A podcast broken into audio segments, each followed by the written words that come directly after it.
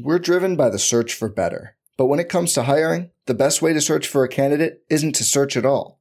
Don't search, match with Indeed.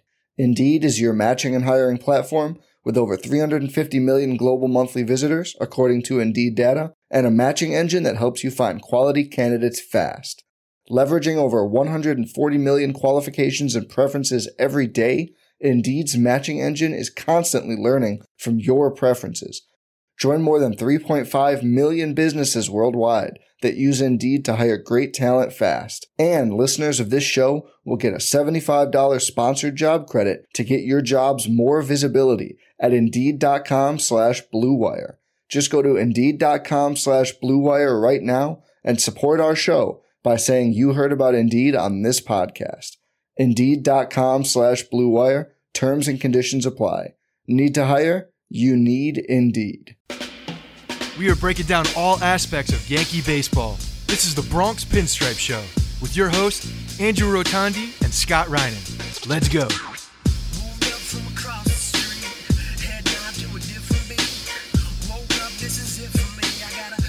What's up, everybody? Welcome to the Bronx Pinstripe Show. This is a Friday Fives version.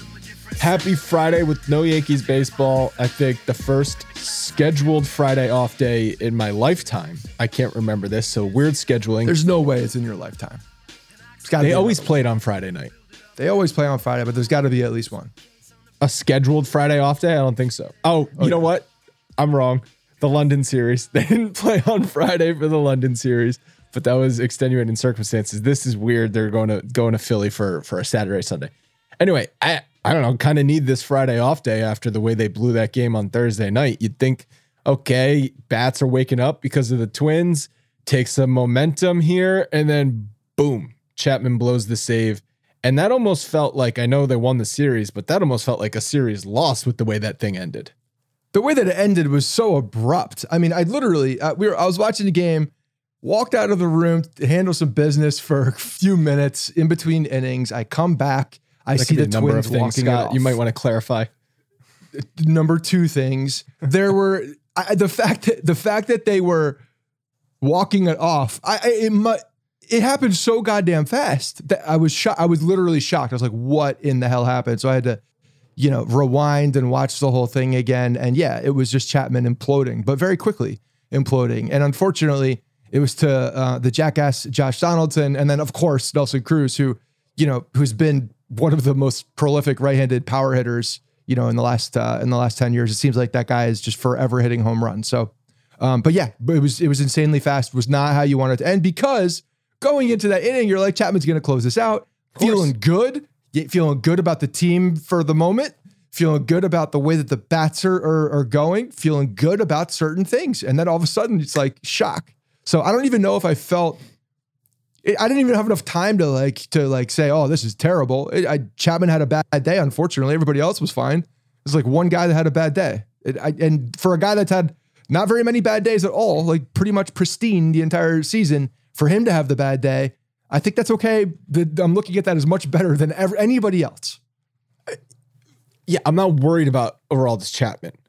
But the loss hurts because this team needs wins so desperately. And they're playing a bad Twins team, and they were finally hitting, probably mostly because the Twins pitching is terrible, but it's like the momentum theory, right? Like, I think there is momentum in team sports, and you can get on a good roll, you can get on a bad roll. The Yankees have been on a bad roll. Maybe a series sweep of the Twins where just only positive things happened. Guys hitting home runs. Stanton looks like he's starting to feel it a little bit again. The pitching was all right. Maybe that's a momentum thing, but then even though Aroldis Chapman, I'm not worried about him, that's a momentum stopper, blowing a game like that. I don't think so, because you have an off day going, you're going to Philly, you're going against Girardi, Didi's there, there's like some Didi's things happening over there too. I think when you walk out of the clubhouse, if I'm on the team, I'm like, what, like you get shell shocked, but it doesn't change what happened. Like you should have won that game. And unfortunately, the guy who's been the most consistent player on your team for the entire season had a bad day. And literally one guy had a bad day, and that happened. So as a team, when I'm looking at that and the bats are still going, I'm still feeling good. I'm still carrying that into wherever. You know, it's just, and it's one guy. You can almost chalk that one up to just fluky circumstances. All right. Well, let's start with Friday Fives. Number one, I freaking hate Josh Donaldson. Calls out Garrett. I do too. Calls out. He's always been a jackass. When he was with Toronto, always been very hateable. Yeah. I mean, his Twitter handle is Bringer of Rain. If you name yourself Bringer of Rain, you're an a-hole. And has it always been that? I don't know if it was always that, but it was that when I remember when he was in Toronto, just murdering the Yankees when he won his MVP. So I was looking at his Twitter account last night too, and he essentially mocked his manager on Twitter. It was like the only post that he's had in a while. Rocco Baldelli hasn't been on Twitter in a while. He essentially mocked his manager in like a video by putting his Josh Donaldson's face on Mini Me from Austin Powers, which is just freaking strange. And you know, it was like a funny thing, but it's like, it's still your manager, like in season. I don't know. It was a weird thing to do. Baldelli hadn't been on Twitter since like April, felt the need to respond to it with a little bit of a power move in the sense that like, who do you work for? It was just weird. Also, it was just, it's also, yeah, but it was just weird. It was just weird that a current player would like mock their manager completely out of nowhere. Even if it was in jest, I don't know, man. I feel like today's players have no problem mocking managers. But he's an older guy in the league. It was just, I don't know. It was out of context and it was just strange. It came out of nowhere. It felt like, and your team is terrible. So it was just a weird thing. And to me, it just looks like that guy's just an asshole. he's just a dick. And I have a feeling everybody thinks that. Yeah. And part of it is because he's been hurt, but he's been good for the large part of the last 7 years when he's been murdering the Yankees. So that's number one. If you're just a terrible baseball player, it's hard to hate you because you're not going to hurt my team, but he's been hurting the Yankees. So that's why. But then he does stuff like you just outlined. And then he calls out Garrett Cole for his spin rate dropping coincidentally after the league is starting to crack down on all the illegal substances. And unfortunately, even though he went 0 for 5 in the game against Cole, he gets the last laugh off Chapman of the series with the game tying home run. It's like, if it had to be anyone, Donaldson's the last one in that lineup. I wanted to see tie the game right there. And, right. And he calls out Cole fairly or unfairly. I mean, I encourage you to listen to the podcast I did on Wednesday with Stephanie Epstein, who co-wrote the article on SI.com. Really fascinating. The information that they gathered from all these players around the league. I mean, many anonymous sources because no one wants to attach their name to this stuff, even though the more we learn, it's like 90% or more of the league is using illegal substances. And it's like sort of inherent in the game where it's not just pitchers going out of their way to come up with these concoctions. Teams are inventing these concoctions. The training staff is helping them develop them. They're using the edutronic cameras to assess how that substance works versus another substance. Like, oh, this substance A gives you 100 more RPMs on your fastball than substance B. So we're going to go substance B. It's like, have you ever been to the eye doctor? A or B, A or B. Okay, A or C, A or C. It's like, that's how they're getting to this level. It is insane. Baseball never ceases to amaze me with how much they will go to cheat. And that's where that's what it is with this pitcher of illegal substances. And Cole's getting called out for it, fairly or unfairly. He seems to have become the face of this for baseball. He's also not running from it either. I mean, he's, for all intents and purposes, the non-answer, admitted to the spider tack stuff when he was talking about it. He knows that. I mean, like he was in on that. You know, he's in on that. There's a lawsuit that's happening with the clubhouse guy from the Angels, and he's in on that too. So it's not, this is one of those things that I have a couple opinions on this. People talk about this, fans talk about this, like, oh, it's been happening for years. Like, shut up, turn the other cheek. Like, it's fine. It's happening for years. And to a point, that's fine. Yes, it has been happening. Pine tar, the rosin bag with the pine tar. The bullfrog, like Clay Buchholz looked like he took a shower in it. This stuff has been happening for a long time. The problem starts happening when you start using the technology and everybody just starts pushing it and pushing it and pushing it and pushing it and finding those boundaries. Where are those boundaries? Nobody knows where those boundaries are. And now they're at a point where they've been pushing it for years and They're putting it on camera. They're in the lab with chemists finding better sticky stuff. It's not just the rosin bag anymore mixed with pine tar or bullfrog. It ain't just that anymore. These guys are literally coming up with concoctions and identifying how and you know the different differences between these things and how it affects your pitcher and how it affects the spin rate. So it's getting to a point where they have to do something. Because guess what? That's exactly how steroids became a problem as well. Steroids were fine. They were, Mark McGwire was doing post-game interviews in the locker room with a bottle of Andro in his locker, visible right there. You could see it. He wasn't hiding it. It was happening. And then all of a sudden it became illegal. And now he's getting popped for steroids. Oh, shocking. He's trying to go the extra limit to avoid the ones that are already banned. Like, of course, that's exactly what happens. They try to push and push and push. So when you see something like this, it's not surprising, but they do have to nip it in the ass. You can't just be like, okay, it's been happening for years. It's fine. The concoctions haven't been like this. The technology has never been like this. The way that they can test it has never been like this. So you have to identify the difference in today's circumstances and how technology has affected that old, you know, the old school, you know, unwritten rule of it's okay, pitchers do it because they get more control and I don't want one in my ear. That was the old narrative. The narrative today, they're making the ball look like a wiffle ball because they can affect it so precisely. And that's a problem. Yeah. And Stephanie brought up a great point in that it is spin rate is a huge part of it. And spin rate is up around the league. And that's provable. So that the sticky stuff helps that. But what it also does is it allows pitchers to say, I'm going to throw 100% effort because I can control 100% effort better with this sticky stuff. Whereas normally I'd have to dial it back to maybe 85 or 90% to control my fastball to where I want it because I don't have the absolute pristine grip on it. So that is another thing that was never able to be done before. Back in the day, I sound like that guy. Back in my day. But you know, like how we would always hear like Roger Clemens is on the mound. It's like, oh, he's going to have to rear back and really ask for something extra on this pitch. And he'd gear it up to like 97 miles an hour. But normally he's living at 94, 95. And the 97 might not be exactly where he wants it, but he might get the swing and miss because it's the extra couple miles an hour. Now a pitcher doesn't have to worry about trying to control the rear back pitch because he can control it with the grip that he's getting. And that grip is not natural.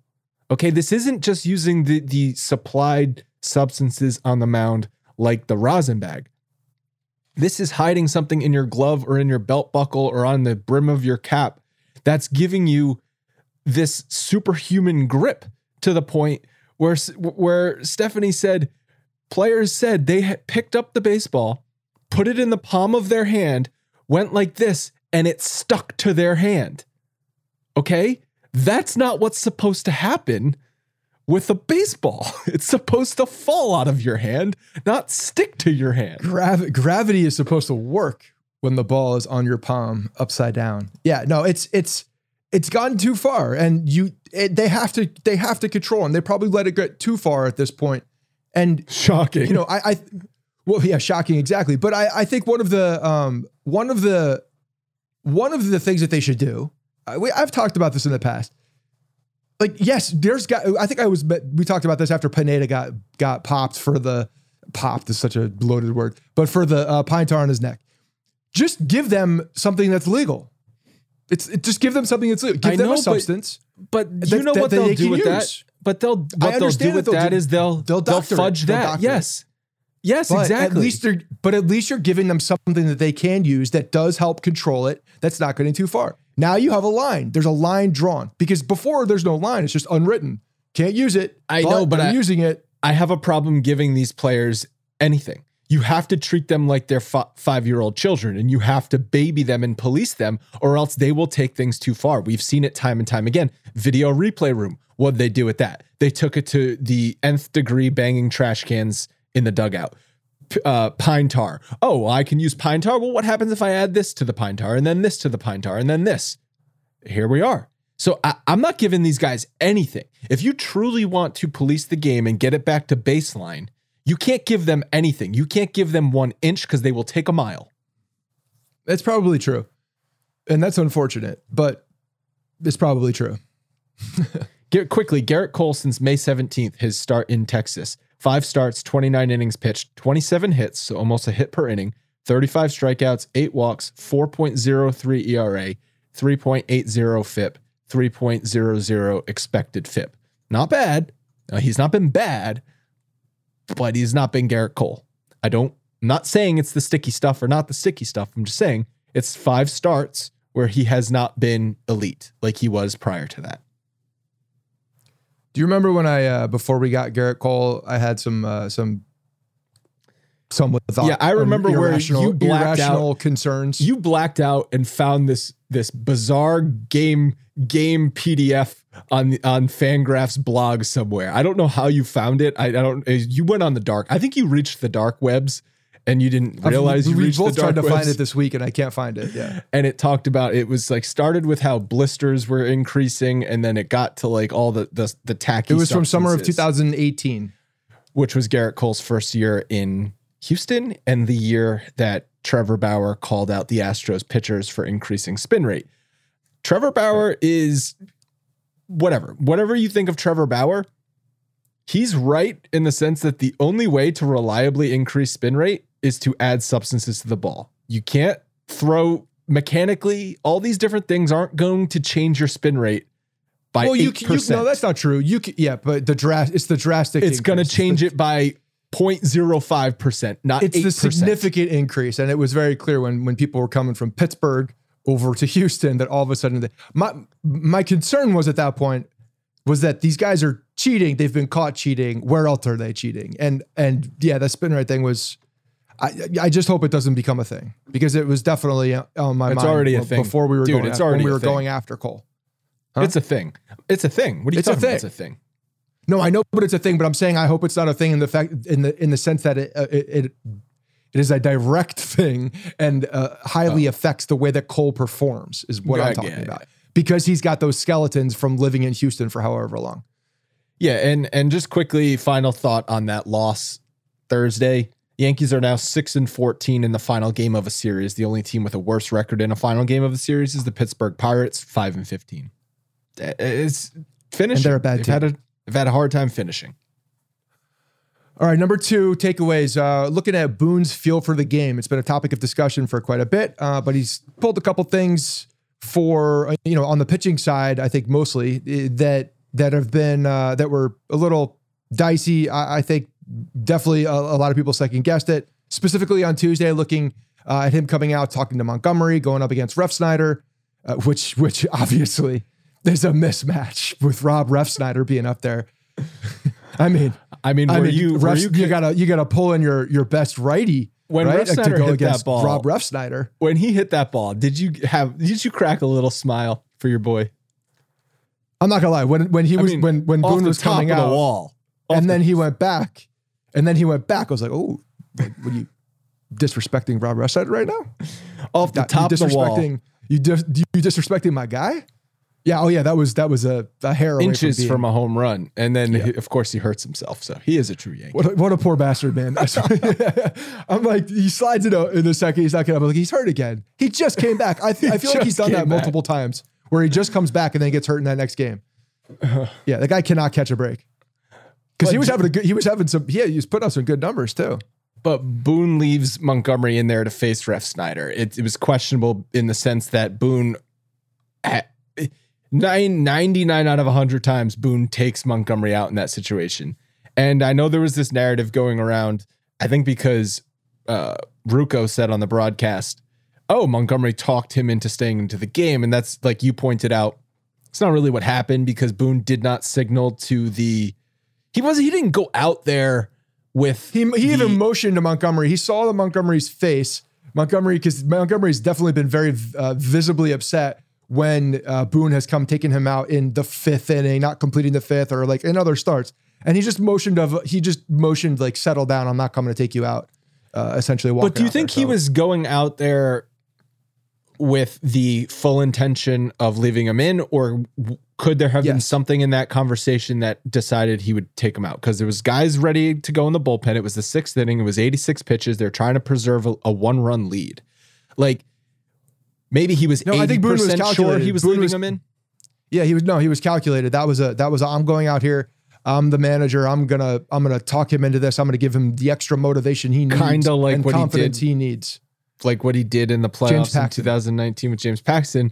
And James Paxton gave up a ball to the wall, and it was caught. Yeah, and then this was a ball off the top of the wall. So maybe try a new strategy, Boone. Maybe this motivation, or maybe pick your pitchers. The first one worked. The second one didn't work. The first one was also clearly a different scenario.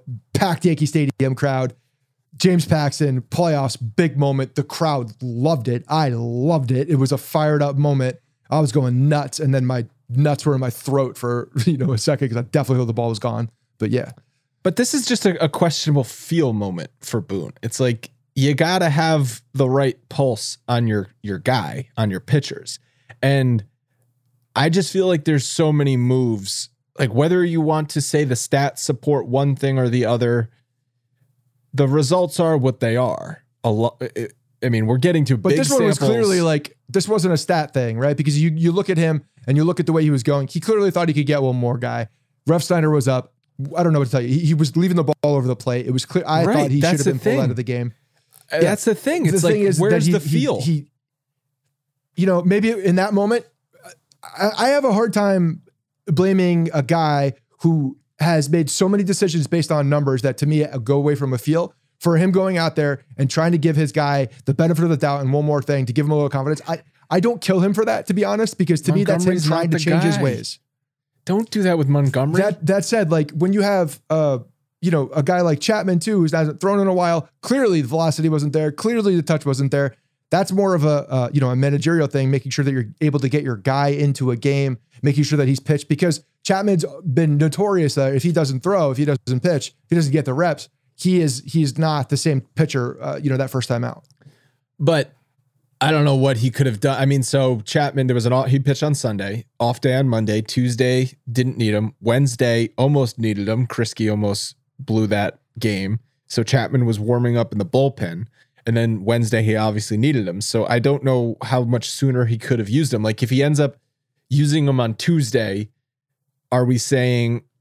I guess it's a game he should have closed. At the end of the day, it's a game he should have closed. I'm not saying anything. I don't think Boone is at fault there by any means. Chapman, it's his job to get ready no matter when he's called. At the end of the day, like, be ready. And he just was off that day. And I'm not even going to make that much of a big deal of it because he's been so goddamn good. Right. What I will say is that Boone... uncharacteristic. Boone has been good on the other side, making sure that guys are in the game when they're going well. Andujar's been playing a lot. We've seen, I think some of the by moving Judge over to center to get two guys in that were swinging the bat well. He's been pulling a lot of the moves, I think, with the lineup much better recently. Granted, it's much easier to do that when you have other guys swinging the bat much better. And recently, they've been swinging the bat better. Gleyber's been good. Three games against one of the worst pitching staffs in baseball. All right, number three thing. Against Jay Happ. Jay Happ, how about that athleticism? We got to live in the moment, man, with this team. You got to live in the moment. It changes so fast. Did you know Jay Happ had that athleticism when he got the play at the plate to tag out it was Gio running down on the pass ball. He fielded it with his bare hand and then slid and tagged him all at the same time. Athletic 39-year-old Jay Happ. All right. I mean, he's never been non-athletic. He looks relatively. No, he walks stiff. He walks like a robot. Weird. But he's like, he doesn't look like an athlete. So he's got to clearly have some athleticism there.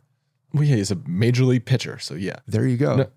Number three, poor Chris Gittens, who thought he had a home run for his first hit. Down the right field line, it just went foul. The umps originally called it a fair ball. Then it was clearly foul. And it's like, I think he knew it was even foul. Like he saw it. And he's like, oh, I guess I'll try to run it up on the bit. But he got around the bases. He had the experience of hitting a home run in a major league game as his first hit. And that was taken away. And now he's still hitless. I think the entire time he's running around the bases, he's like, I know this is not a home run. Do I keep running? I know this is not a home run. Do I keep running? And he just kept going. Actually, what's worse?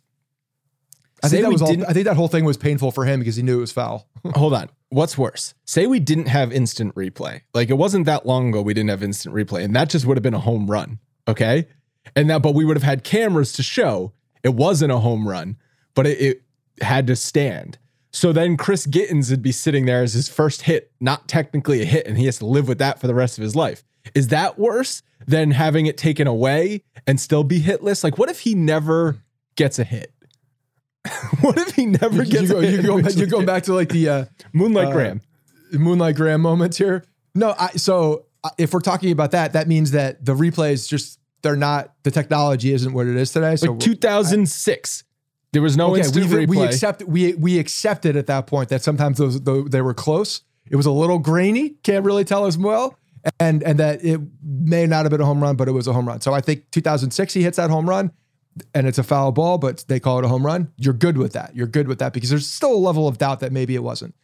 Even if it's part of the game, it's been happening, no problem. Umpires call it on the field. Sometimes people are out too when they're safe. Sometimes it's safe when they're out. It happens. So if I'm him in 2006 and I hit that ball, it's a home goddamn run. It's a home run. No, I know. It's just poor Chris Gittens. That's all I got to say. That's a real tough thing. The guy needs a hit, man. I feel like, and then he grounds out to the pitcher on like the next pitch. Just like, jeez, at least hit the ball. All right, next one is about why the Yankees are slumping. There's a whole bunch of nerd talk about Mike Petriello wrote an article about why the Yankees offense is happening the way it is. I'm going to throw it to you because this is nerd speak. Okay, so let me run through some of this stuff very quickly. Petriello's article, it was long, but it was a good one. He says it's not all the strikeouts. 10 teams have struck out as much or more than the Yankees, including the Rays and the Giants, two of the best teams in baseball. And then I looked, and if you compare the Yankees teams of the past few years, they are striking out more, but it's not like an alarmingly amount more. 2019, 8.9 team strikeouts per game. 2020, 8. 2021, 9.3. Also, quick aside. Did you hear this comment by David Cone, where he was like mocking the strikeouts, and he's like, "Oh, the 1927 Yankees struck out a lot." Did you hear that comment? Yes. Yeah.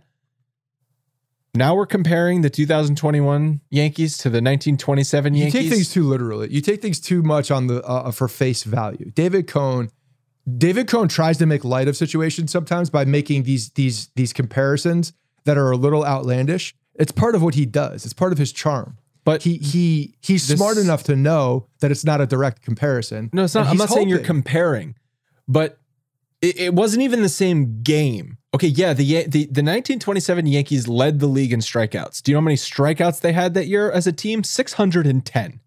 Okay, the Yankees strike out 600 times a week. Okay, the 1927 Yankees hit 307 as a team.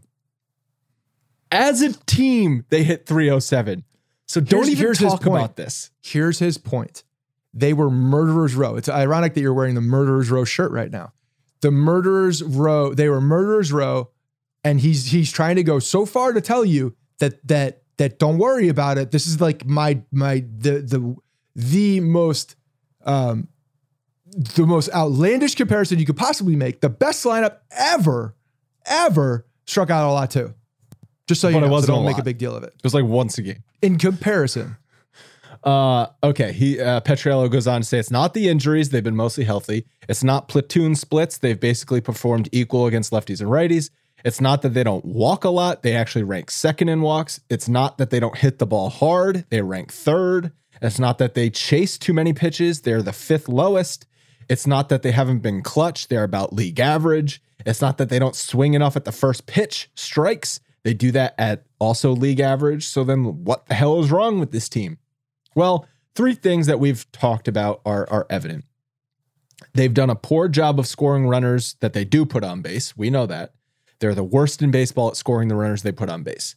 They're a bad base running team. They've made the most outs on the base path, and they have the lowest rate of taking extra bases. Bad base running all around. Okay. Then he dives into individual players and why they're struggling. DJ LeMahieu this year is striking out 8.2 points more on a percentage basis. So he's striking out 8% more for than he normally does. Than he did last year. LeMahieu's ground ball rate and is also very high, and his barrel percentage is down. A lot of soft contact on the ground. Gio Urshela, plus 11 points of strikeout percentage. Clint Frazier, minus 10 points of line drive rate. Giancarlo Stanton, he's been hurt. Gary Sanchez, 271 batting average on balls in play. It's nothing new for him, but it's really low. Brett Gardner, striking out 26% of the time. Aaron Hicks, not there. Doesn't play. He's also had 592 plate appearances, which is basically a season's worth, over the first 3 years of his 7-year contract. And Rugi Odor is not slugging nearly to what he has in his career. So, yeah, Judge has been great, and Gleyber has been very rock solid for almost a month at this point, but the rest of the 7 guys, regulars in the batting order, are all struggling for one reason or another, and that's why until Minnesota happened. This is until Minnesota happened, because until Minnesota happened, Stanton has 2 3-run home runs, which is the 3-run home run is back in play, which is great, and Gleyber's collected a whole bunch of hits. I mean, even Cone was talking about it last night. His approach is different. I'm glad he listened. I'm glad he listened to the things that I was telling him. Change your goddamn approach, because when he first came up, he was not that home run guy. He was a different type of hitter. And I feel like he is going back to the basics, back to the fundamentals, back to the, hey, I'm just going to spray the ball. I'm just going to see the ball, hit the ball, and good things will happen. And that's exactly what's going on right now. So I expect him to, if he keeps this approach, doesn't get cocky and try to hit the ball out again, that the ball will continue to, it will fly out, not at the same pace, but it will fly out, but that barrel percentage will go up. He will start getting on base a hell of a lot more, and he'll become the player that he should be. That's the player he should be. He doesn't need to hit 30, 35 home runs. Does not need to be that guy. If Gleyber's a 20 to 25 home run guy, that's a sweet spot for him, I think. Oh, definitely. I would say that's about realistic too, because if you figure there was a 22% increase in home runs in 2019 due to the juice ball, and he hit 38. So you back out 22% of that, you're right there. But it's also approach. 25. I mean, again, we keep going back to this juice ball thing. I know that the ball was juiced, but at the same time, when you look at the approaches, the approaches were there because they knew the ball would fly a little bit longer, so they were trying to hit the ball out at a higher percentage. They were trying to do it. It was an emphasis, and when you do that, you sacrifice other parts of your game. And for me, Gleyber, when he's going right, is hitting line drives. He's a line drive gap guy. And the ball will fly out when you're doing that. That's what DJ did. The ball just flew out, maybe because of the juice ball, but he's a gap guy. He's a line drive guy. And when you're going well in that, the ball's going to fly out on occasion. And that's the 20 to 25 home runs where they should live. In Minnesota. All right. So that was the Cliff Notes version of the Petriello article. Number 5 quickly. And this stemmed from a mailbag question, so I just want to run through this fast. So as we've sort of learned, multiple factors have caused the game to be where they are today, which is strikeouts, no offense, limited action. It's not just dejuice baseball. It's not just pitcher illegal substances. It's not just advanced technology. It's not just analytically driven front offices. It's all of those combined. So we got a mailbag question from Corey Karen. He says, I don't know if this is where you check mailbags, but here it goes. Guess what? It is. Everyone wants baseball to have more action and also not have the 3.5-hour games. Is this contradictory or am I missing something? Having more hits throughout the game leads to more at-bats and longer games. Shorter games would be 1, 2, 3 innings. People always complain about both problems, but I don't see much for a reasonable solution. Any thoughts? The point... Wrong. It's not correct. It's not the right logic. Right. The point isn't that the games have been steadily increasing, but they're at like 3 hours and 9 minutes now. Last year, they were like 3 hours, 8 minutes. 6 years ago, they were 3 hours, 2 minutes. Okay. The extra few minutes doesn't matter. It's that nothing happens in those 3 hours. Okay. Yeah. But that's not even it. That's not even it. When you put balls in play, more outs happen and they happen faster.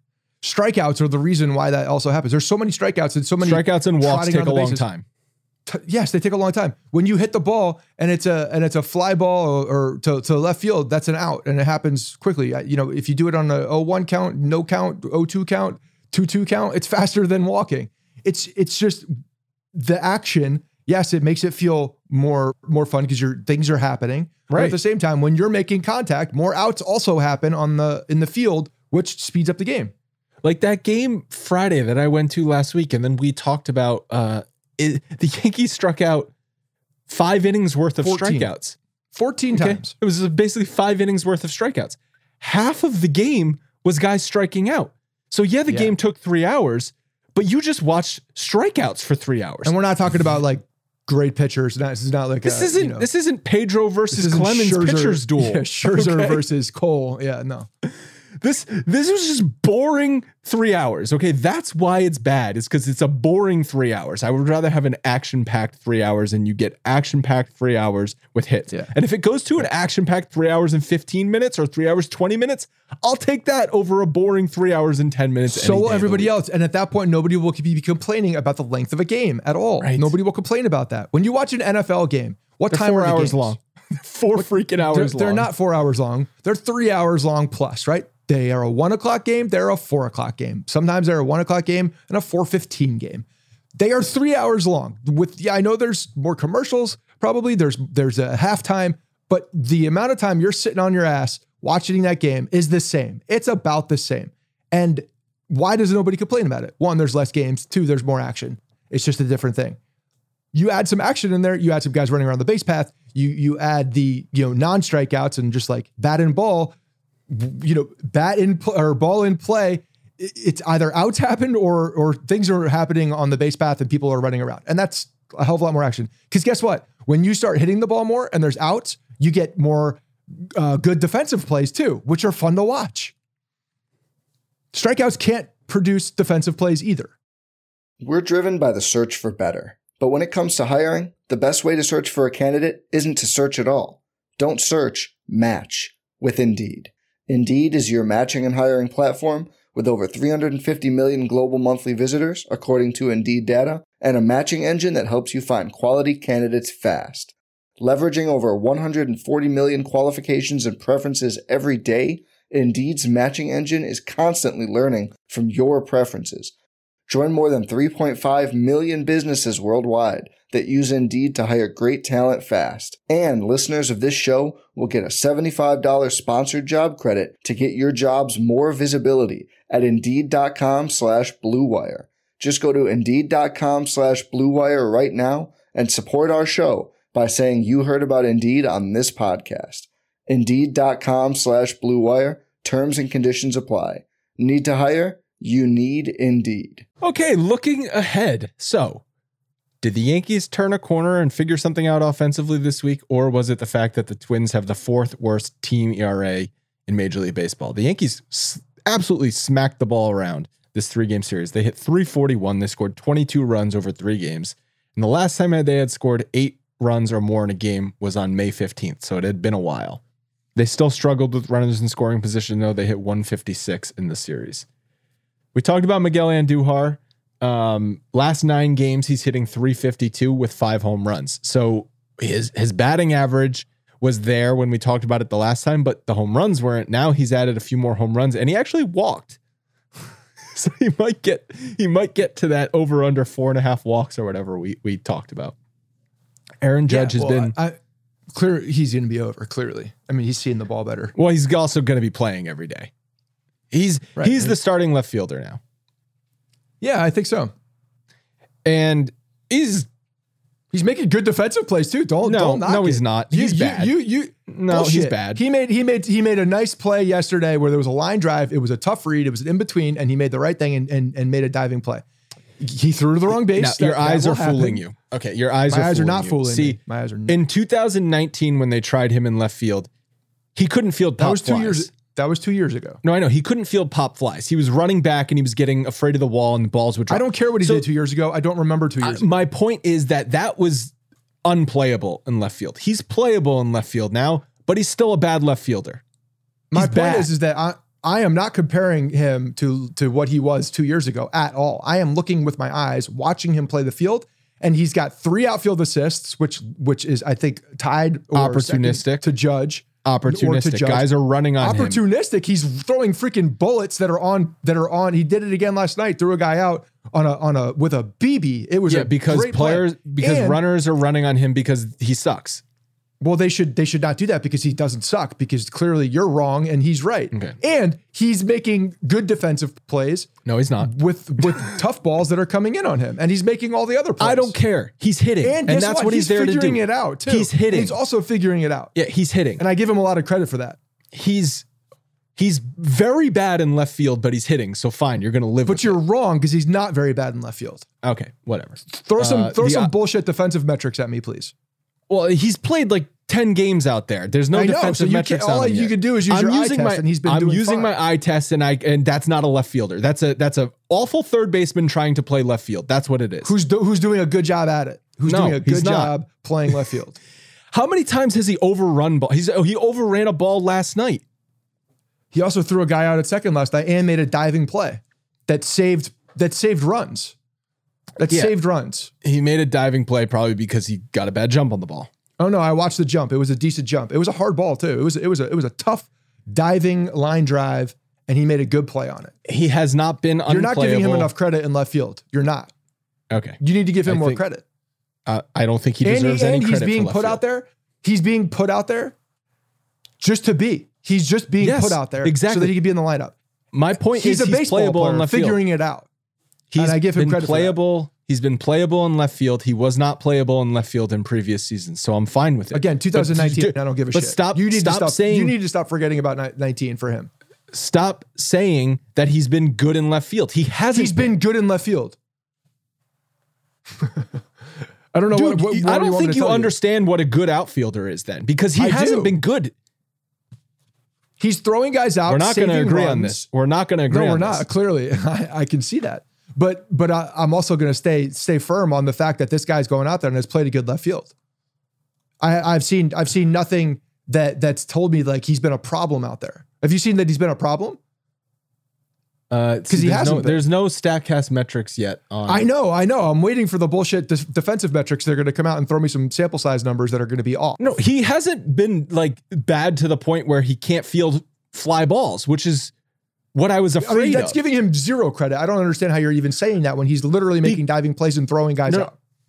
He's been playable. He's been good. Best. No, he hasn't. Good. A good outfielder. Michael K might even say he's been great. He'd probably call him outstanding. He's not a good outfielder though. Like, you're not saying that. I said he's been good. I'm not saying he's like a good outfielder. I don't know yet. I got to see him more to tell you what he is. I think he's getting a feel for the position still. I think the instinctual things that he's doing have been good. I think he's learning the different paths of the ball. He's learning how to, there've been some communication things that he's done not correctly in the outfield. But to me, that's just him learning the position. I think him being out there, he has been good and has not been a problem at all. Not really, but he has not caused any issues with the Yankees being out there. Him out there, Frazier out there, it doesn't matter. It has not been a problem. No, because a problem is like... And he's made good plays. Because a problem is like, oh, there's a guy on second, and it would have been the third out, and he just completely botched a ball. Like, that hasn't happened. So that's good. Judge has been the most consistent offensive player, and if he keeps this up, he'll start to get MVP talk. And then Stanton had a good series. I'm hoping that Stanton is getting so he came back. I hope this hot streak lasts longer. That's what I'm hoping for. It's like he like you've pointed this out.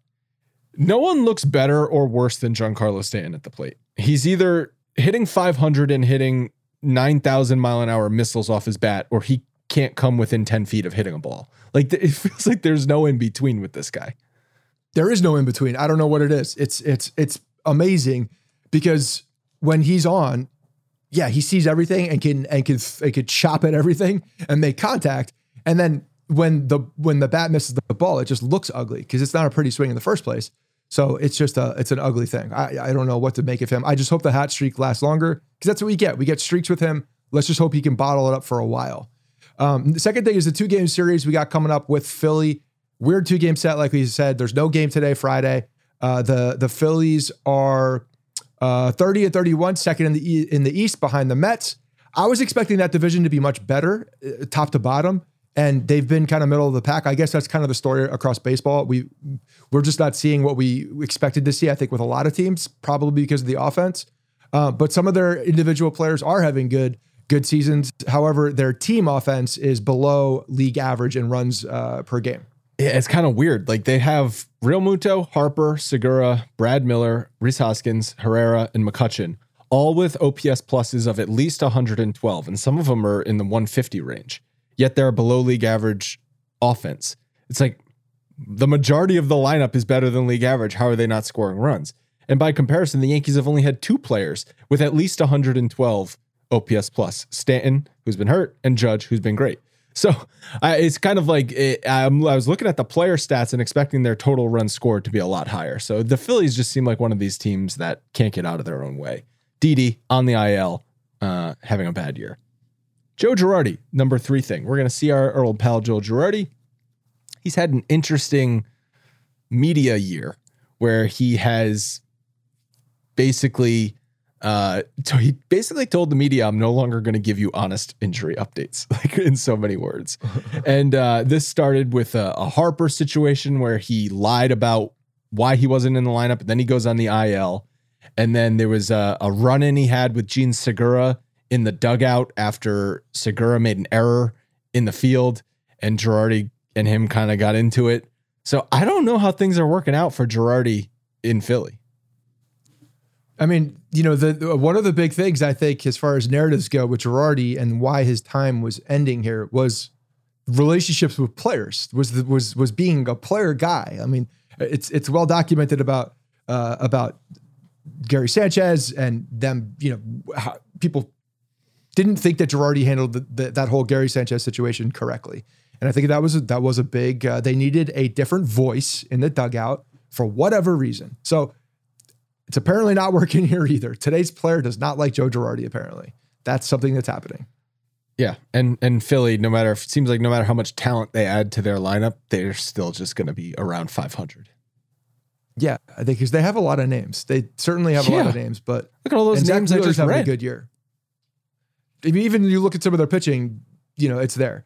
Another thing, looking for number four going into this two-game set, probably not going to see Giancarlo Stanton, who is on one of these bad timing to go to an NL, as we mentioned. Yes, because he ain't going to play the field. And they were talking about it on the broadcast. That's been said. Not going to play the field. That's just what their stance is right now on Giancarlo Stanton. That they believe that him not playing the field is the best way to keep him as healthy as possible for the season. So he's going to get two at-bats over the next two games. I just hope those two at-bats don't completely cool him off. What are the odds that they're not strikeouts? I know. He's not the type of guy you want pinch hitting because he's a rhythm guy. He needs to be into the game. Yeah, I don't know. I just feel like he knows he's going to be pinch hitting for the pitcher in the 5th, 6th, or 7th inning.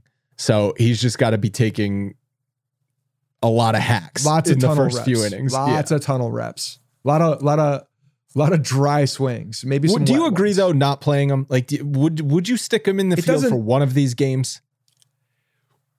If it were me, yes, I would set the precedent that he's not going to always be out. I would set the precedent that that's it's not going to be like that every single time. But that's not the way they've gone. The direction they've gone, the precedent they've set, they've been consistent. He ain't playing the field. He's just not going to do it. He's definitely not. So this is not a surprise. Nobody should be shocked by this. But they're just not doing it. What I would do and what they would do, and all their nerds that are looking at the load management have a plan. This is part of that plan. Off day Friday, play him in the field Saturday, sit him on Sunday. Is it that crazy? It's like, oh boy, whatever. I know it's not going to happen. The last thing. Plus, he's not getting the reps in the field. Do we want him out there? You're talking about that you think Andujar hasn't been good. Well, Stanton hasn't gotten any reps out there, so you're sticking a guy out there who just hasn't gotten any reps, hasn't had any feel for the ball. That's not a good situation either. I mean, I'm not worried about... I mean, so the thing is, like, so Stanton, there's been reports that Stanton, in between at bats while he's DHing, is like riding exercise bikes and stuff like that just to stay loose. So he obviously, it's not like he goes back to the dugout and just sits on the bench until his next at bat. He is doing things. So he would just be in the field where he has done it before. Like, he was a pretty good outfielder. I think what they're worried about, one of the things that they're worried about in the field is that, one, that's where injuries happen. There's sudden starts and stops. There are other things that are in play, a ball in front of you. You have to do different motions. There's just a lot of unknown when a ball is hit to you, whether it's hit to your right or your left or close to the wall or back to the wall or in front of you and you got to dive. A lot of things when instincts take over and your body doesn't have the same reaction, response as it would if you were just swinging a bat and running the bases in the same way. Like, you know what you're doing. Your body's prepared for that. Body sometimes may not be prepared for the things in the outfield. Professional athlete, figure it out, but that's what their plan is. If the Yankees make the World Series, will Giancarlo start in the outfield? Probably not. The whole point of this, but here's the thing. If they get a hot Giancarlo Stanton bat in the playoffs, it worked. Good. Fine. I don't care.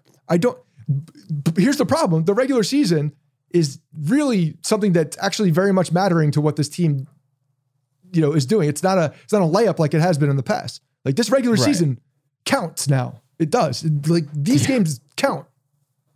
They're not just going to get in the playoffs because they're the Yankees. The last thing, number 5, who's going to be the first Yankees pitcher to get inspected by the umpires for sticky stuff? It's not going to be Garrett Cole.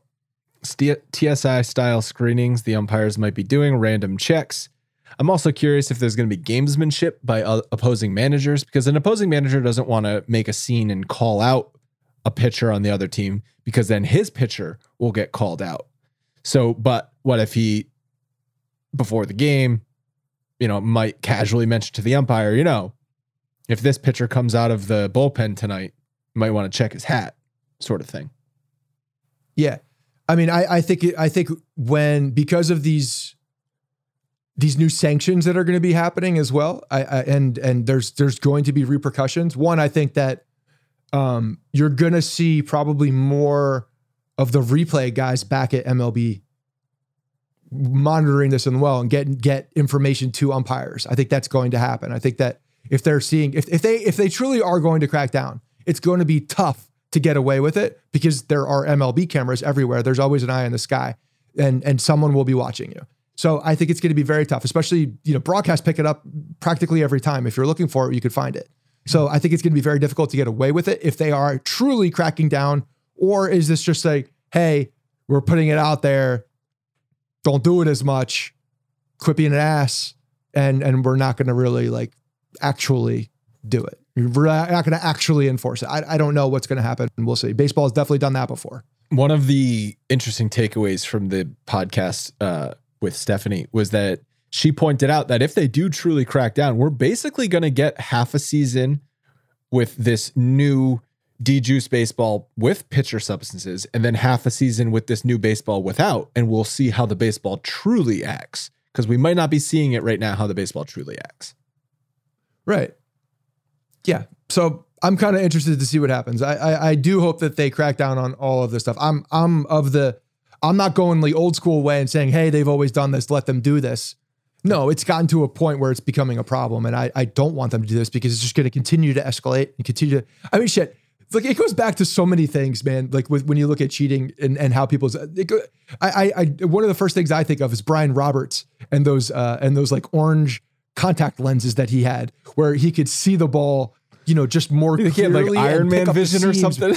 He did, yeah. He had these contact lenses that made the ball stand out more, and he was able to pick up the spin just easier. And he went on some torrid streak with the Orioles at that point when he had these lenses in. I'm like, well, how is that not cheating? How is that not performance enhancing? Because it is when you start using technology to your advantage in certain ways. You could say the same thing about football and the tackiness of the receiver gloves. Like this Odell Beckham Jr. catch a ball that's an absolutely ridiculous catch. 10 years before that when they're just using sheepskin. Like I don't know. So yeah, I mean, this goes across leagues. It goes across sports. It goes across different opportunities for players to enhance what they're doing with different pieces of technology. And this is just one of them. Right. Okay. That's going to do it for the Friday Fives. Enjoy the Friday off day. Hopefully the Yankees can take some of that offensive momentum into the Philly series. We will talk to you guys on Monday. Hey guys, thanks for listening to the Bronx Pinstripe Show. Make sure you find us on iTunes and subscribe so you can get all new episodes directly onto your phone. If you do like the show, we'd love for you to take a minute and give us a 5-star rating and review in iTunes. It really helps us out and allows us to create more shows. We're on Twitter at Bronx Pinstripes and the same on Facebook. You can always find us there talking Yankee baseball. Thanks again, guys, for your support. Really appreciate it. And go Yankees.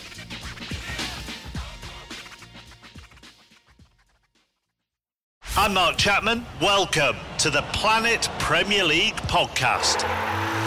Each week, Cesc Fabregas, Nader Manua and myself talk all things Premier League. As a player, you don't have time to talk. No. You don't have time to make a plan. You just need to deal with wave after wave after wave. We watched Coach Carter and he said, afterwards, the game's just about doing this for your teammates. And I remember looking around halfway through the film and half the squad was asleep.